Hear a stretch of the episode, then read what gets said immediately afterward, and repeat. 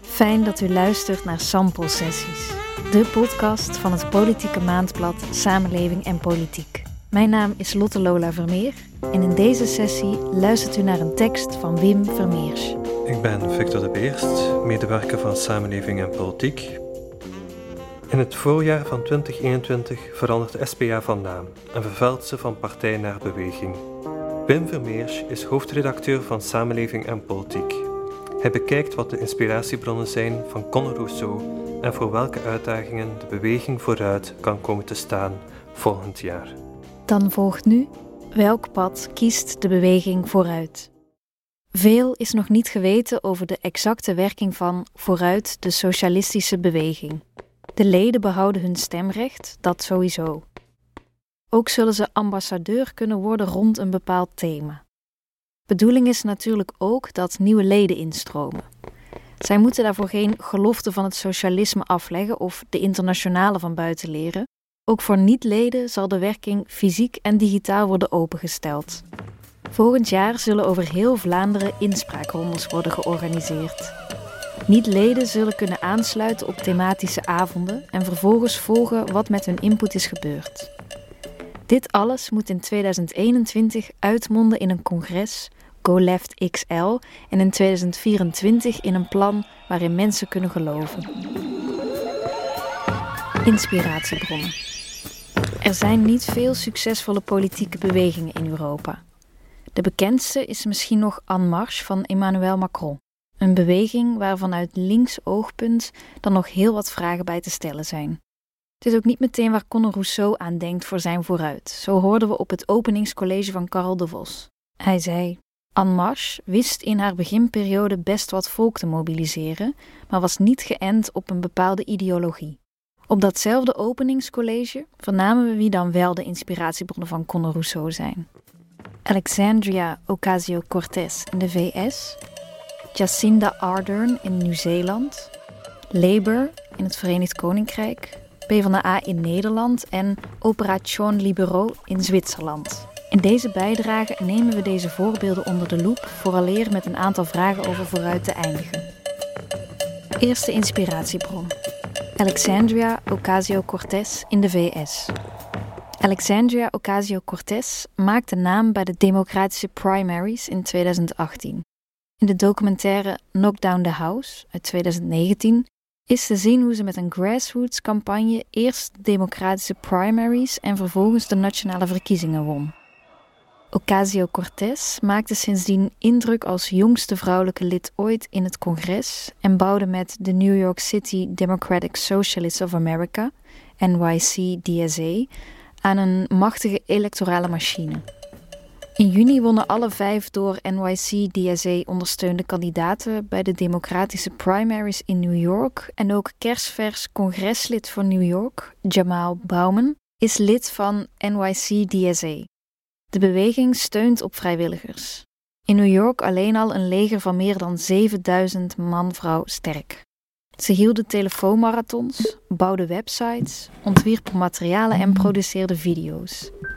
Alexandria Ocasio-Cortez steunde deze presidentsverkiezingen ook actief de Movement of Black Lives. Die voerde met succes campagne voor democratische kandidaten in de strijdstaten Michigan, Pennsylvania en Georgia. Het boegbeeld van jong en links Amerika dwingt daarmee recht van spreken af. Ze is hard voor verliezende democraten in andere staten. Ze zegt: Als je niet minstens 200.000 dollar uitgeeft aan campagnes op Facebook, als je geen leger vrijwilligers hebt en niet zelf van deur tot deur gaat om mensen aan te sporen te gaan stemmen, draai je niet op volle kracht. Tweede inspiratiebron. Jacinda Ardern in Nieuw-Zeeland. Ook Jacinda Ardern won recente verkiezingen. In oktober haalde haar Labour-partij het beste resultaat in vijf decennia. Daarmee kon Ardern voor haar tweede termijn verder zonder de rechtsconservatieve New Zealand First, die ze in 2017 nog nodig had om een regering te vormen. Ook de Jacinda Mania wordt gedragen door fundraising en vrijwilligers. Haar tweede termijn dankt Ardern onder meer aan haar doortastende aanpak van de coronacrisis en haar verbindend verhaal. Met empathie sloot ze de moslimgemeenschap in haar armen. Zij zijn wij. na de aanslagen van een Australische terrorist op twee moskeeën in Christchurch. Ardern communiceert rechtstreeks met haar volgers en post elke dag video's op haar sociale mediakanalen. Niet zelden ligt er rommel van haar dochter op de achtergrond bij een online boodschap. Volgens haar aanhangers klinkt ze niet als een traditionele politicus en is ze authentiek. Volgens haar critici grossiert ze in marketing en progressieve retoriek, zonder de echte problemen zoals huizenprijzen en kinderarmoede aan te pakken. Derde inspiratiebron: Labour in het Verenigd Koninkrijk. Labour heeft een traditie van community organizing. Zo was er begin de jaren 2000 al de Big Conversation onder Tony Blair, nog steeds de grootste consultatieronde ooit in het Verenigd Koninkrijk. De voorbije jaren lag de focus van Labour sterk op online communicatie. De digitale guerrilla kreeg met Momentum een extra dimensie. Oorspronkelijk begon Momentum als een grassroots vernieuwingsbeweging die allerlei acties opzette, zoals tegen uithuiszetting en die deur aan deur ging. Maar recent was het toch vooral een krachtig campagneplatform voor Jeremy Corbyn. Voor de verkiezingen van 2019 had Momentum 50 fulltime medewerkers en meer dan 40.000 leden die actief campagne voerden. Het slaagde erin om de eigen, meestal jonge kiezers te mobiliseren. Zo wist het bijna 700.000 nieuwe kiezers te registreren. Maar uiteindelijk bleken deze verkiezingen, integraal in het teken van Brexit, niet te winnen.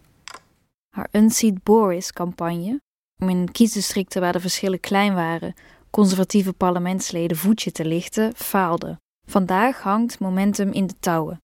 De door haar gesteunde kandidaat, Rebecca Long Bailey, haalde het niet bij de voorzittersverkiezingen. De nieuwe voorzitter, Keir Starmer, is verre van een Corbynist. En Jeremy Corbyn zelf is door Labour uiteindelijk op non-actief gezet, na een rapport over de aanpak van antisemitisme in de partij.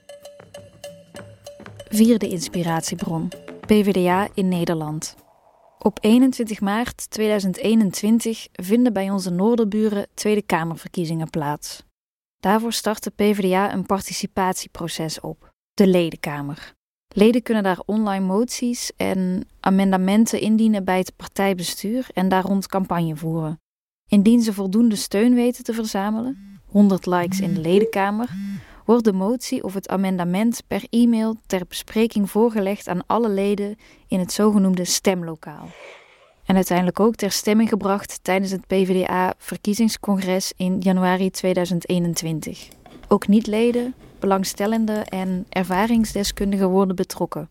Meestemmen mogen ze niet, meepraten en discussiëren in de zogenoemde wandelgangen wel. Opvallend is dat ook binnen PvdA een beweging actief is die de partij linksaf wil laten slaan en voorstander is van radicale verandering met grote stelselwijzigingen. Linksom. Die beweging pleit voor een stembusakkoord met GroenLinks en SP en voerde een hele reeks moties en amendementen in. Afwachten welke het zullen halen en in welke mate ze de partijlijn kan beïnvloeden. Vijfde inspiratiebron. Operation Libero in Zwitserland. Operation Libero neemt niet deel aan verkiezingen, maar wel aan referendumcampagnes. Het is een partijoverstijgende politieke beweging ontstaan in de nasleep van het immigratiereferendum in 2014. Operation Libero voert actie om wetsvoorstellen van de Zwitserse Volkspartij weggestemd te krijgen. Het slaagt daarin met verven. De afgelopen zes jaar verloren de Zwitserse populisten alle referenda waarvoor zij zich sterk maakten. Operation Libero weegt op de referenda met onderbouwde argumenten en feiten, maar evenzeer met mediastunts en sterke aanwezigheid op sociale media. Opvallend zijn haar online warriors, die in de commentaringsectie van mediasites en kranten ten strijde trekken. Het echte oorlogsgebied is echter Facebook. Daar bevechten ze er de rechtspopulistische trollenlegers met gifs, video's en fact-check infographics. Ze proberen niet zozeer de luide trollen zelf te overtuigen, maar wel de stille meelezers. Het is digitaal activisme met een lage drempel, maar een grote impact. Vooruit in vijf vragen. Deze voorbeelden zeggen natuurlijk niets over de koers die vooruit zal varen. De politieke situatie, de partijstructuur en het kiessysteem zijn in elk land ook anders. Maar ze geven wel aan welk pad vooruit op organisatorisch vlak wil bewandelen en welke dynamiek Conor Rousseau voor ogen heeft. Vooruit moet een electorale machine worden, gevoed door leden en niet-leden, gericht op sociale media en geënt op de voorzitter. We kunnen echter ook niet heen om een aantal inhoudelijke bedenkingen. Eerste vraag. Hoe links wordt de beweging? Ook niet-leden zullen de mogelijkheid hebben om hun eieren in de socialistische man te leggen, binnen het ideologische kader uitgetekend door de partij. Dat kader is op dit moment de New Social Deal. Het is een sterk en onderbouwd manifest over hoe de Vlaamse socialisten de uitdagingen in een wereld post-corona willen aanpakken. Lezing van de New Social Deal leert dat er best wel sociaal-liberale accenten aanwezig blijven. Het maatschappijbeeld dat eruit voortvloeit, blijft er vooral een van een samenleving noodzakelijkerwijze gedomineerd door de logica van de markt en ook een concreet voorstel voor coronatax vind je er niet in terug. Zo'n centrum-links basisdocument is een legitieme keuze, trouw aan de sociaal-democratische tradities zelfs. Maar de vraag is in hoeverre deze ideologische koers niet leden zal weten aan te trekken. Toch een essentiële doelstelling van vooruit. De inspiratiebronnen van hiervoor, vooral dan NYC, DSA en Momentum, enthousiasmeren jonge vrijwilligers met een uitgesproken links discours. Tweede vraag. Hoe destructief wordt de beweging? Voor Conor Rousseau is de politieke breuklijn niet langer tussen links en rechts, maar tussen constructief en destructief. Vooruit behoort dan tot de constructieve, tegenover de destructieve die ophitsen en polariseren. De geschiedenis van het socialisme is echter voor een stuk ook destructief. De socialistische beweging, en al zeker vooruit in haar begindagen, floreerde als het de politieke vertolking was van een tegenkracht. Wil vooruit vandaag het leven verbeteren van diegenen die het moeilijk hebben, zal het voor een stuk de voorrechten moeten aantasten van diegenen die het zeer goed hebben. En zal het destructief moeten zijn in de aanpak van multinationals of het grote kapitaal. Het kan een lastig spanningsveld zijn. Op korte termijn met deelname in de CRO 1 het vertrouwen proberen te winnen door constructief beleid te voeren en op lange termijn kiezers weten te strikken door meer destructieve stellingnames in te nemen en structurele veranderingen te bepleiten. Want zolang het voor zij die het moeilijk hebben niet beter wordt, gaat hun onbehagen niet weg en zal vooruit geen grote electorale sprong maken. Derde vraag. Hoe jong wordt de beweging? De les van de rise and fall van het Corbynisme is het schisma tussen de instroom van stedelijke hoger geschoolde jongeren in de partij, aangetrokken door sociale media, en het vasthouden van een voornamelijk korter geschoold, ouder publiek dat minder op sociale media zit. Een schisma waarin het Verenigd Koninkrijk bovendien nog eens de Remain-Leave-discussie recht doorheen loopt. Ook vooruit lijkt vooral te mikken op die eerste groep. De Vlaamse socialisten scoren historisch slecht bij jongeren. Als Conor Rousseau erin slaagt het jonger kiespubliek aan te spreken en het ouder kiespubliek vast te houden, zal vooruit verkiezingen winnen. Het gevaar bestaat echter ook dat je met een louter digitale oorlogsmachine, waarin je binnen de digitale bubbel het gevoel krijgt goed bezig te zijn, het ouder electoraat verliest. Ook opvallend, Conor Rousseau gaat het gevecht aan met Vlaams belang bij jongeren. Het cordon sanitair mag verdwijnen en is de domste uitvinding ooit, zei Kamerfractieleider Melissa de Prater daarover. Ook hier speelt een mogelijke generatiekloof.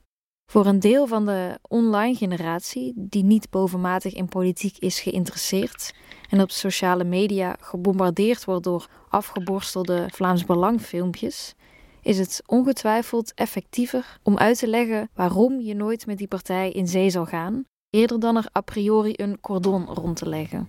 Voor andere generaties is het opgeven van het cordon wellicht een onbegrijpelijk standpunt. Vierde vraag. Hoe flinks wordt de beweging? Migratie is voor socialisten altijd een lastig thema geweest. Overal waar verkiezingen in het teken staan van migratie, verliezen socialisten het pleit. En dat verkrampt de stellingnames. Het rechten- en plichtenverhaal heeft altijd centraal gestaan bij de SPA en dat is met Conor Rousseau niet anders. Het is een verhaal dat goed aansluit bij de denkbeelden van het voornamelijk ouder, korter geschoold electoraat. Minder bij de partijmandatarissen en al zeker niet bij middenveldorganisaties, sociaal-culturele bewegingen en etnisch-culturele zelforganisaties in het progressieve veld, die vooruit zou willen betrekken bij haar werking. De uitspraak van Conor Rousseau in Gert Late Night, dat als je als nieuwkomer de taal niet wil leren, je hier weinig kan komen doen, hakte er bij die organisaties fel in.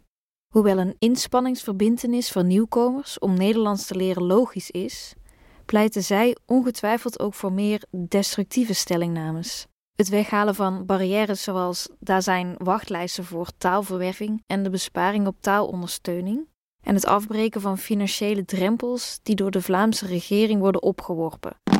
Zullen die bewegingen zich engageren in vooruit en proberen de standpuntbepalingen te verschuiven? Of zullen ze wegblijven, afgeschrikt door een flinks discours? Vijfde vraag. Hoe democratisch wordt de beweging? Uit onderzoek blijkt dat SPA-leden het minst van alle Vlaamse partijleden tevreden zijn over hun lidmaatschap. Minder dan 40% onder hen geeft aan dat het lidmaatschap beantwoordt aan hun verwachtingen. De ledenpartij SPA bevindt zich in een diepe crisis. En dus is de beweging vooruit meer dan wel gekomen. De deuren en ramen worden nu opengezet. Tegelijk is de trend in het eerste jaar van Conor Rousseau als voorzitter net omgekeerd. De inhoudelijke en vormelijke communicatie wordt strak gestuurd vanuit Brussel en de provinciale secretariaten zijn opgedoekt. Conor Rousseau is er trots op dat alle neuzen in dezelfde richting staan en er geen dissidente geluiden zijn die afwijken van de partijlijn. Een goede zaak, gezien de krabbenmand die de partij de voorbije jaren bleek. Maar zal dit ook te verzoenen zijn met een beweging die openstaat voor niet-leden en waar inspraak en discussie van buitenaf is toegelaten? De vraag blijft dus wat de precieze inbreng zal zijn van niet- en nieuwe leden en of hen de mogelijkheid wordt geboden de beweging naar links te trekken. En mocht dat gebeuren, in welke mate kan dat samengaan met het compromis van de Vivaldi-coalitie? Veel vragen dus. De eerste antwoorden volgen in 2021. U luisterde naar Sample Sessies. Voor meer informatie over samenleving en politiek gaat u naar sample.be.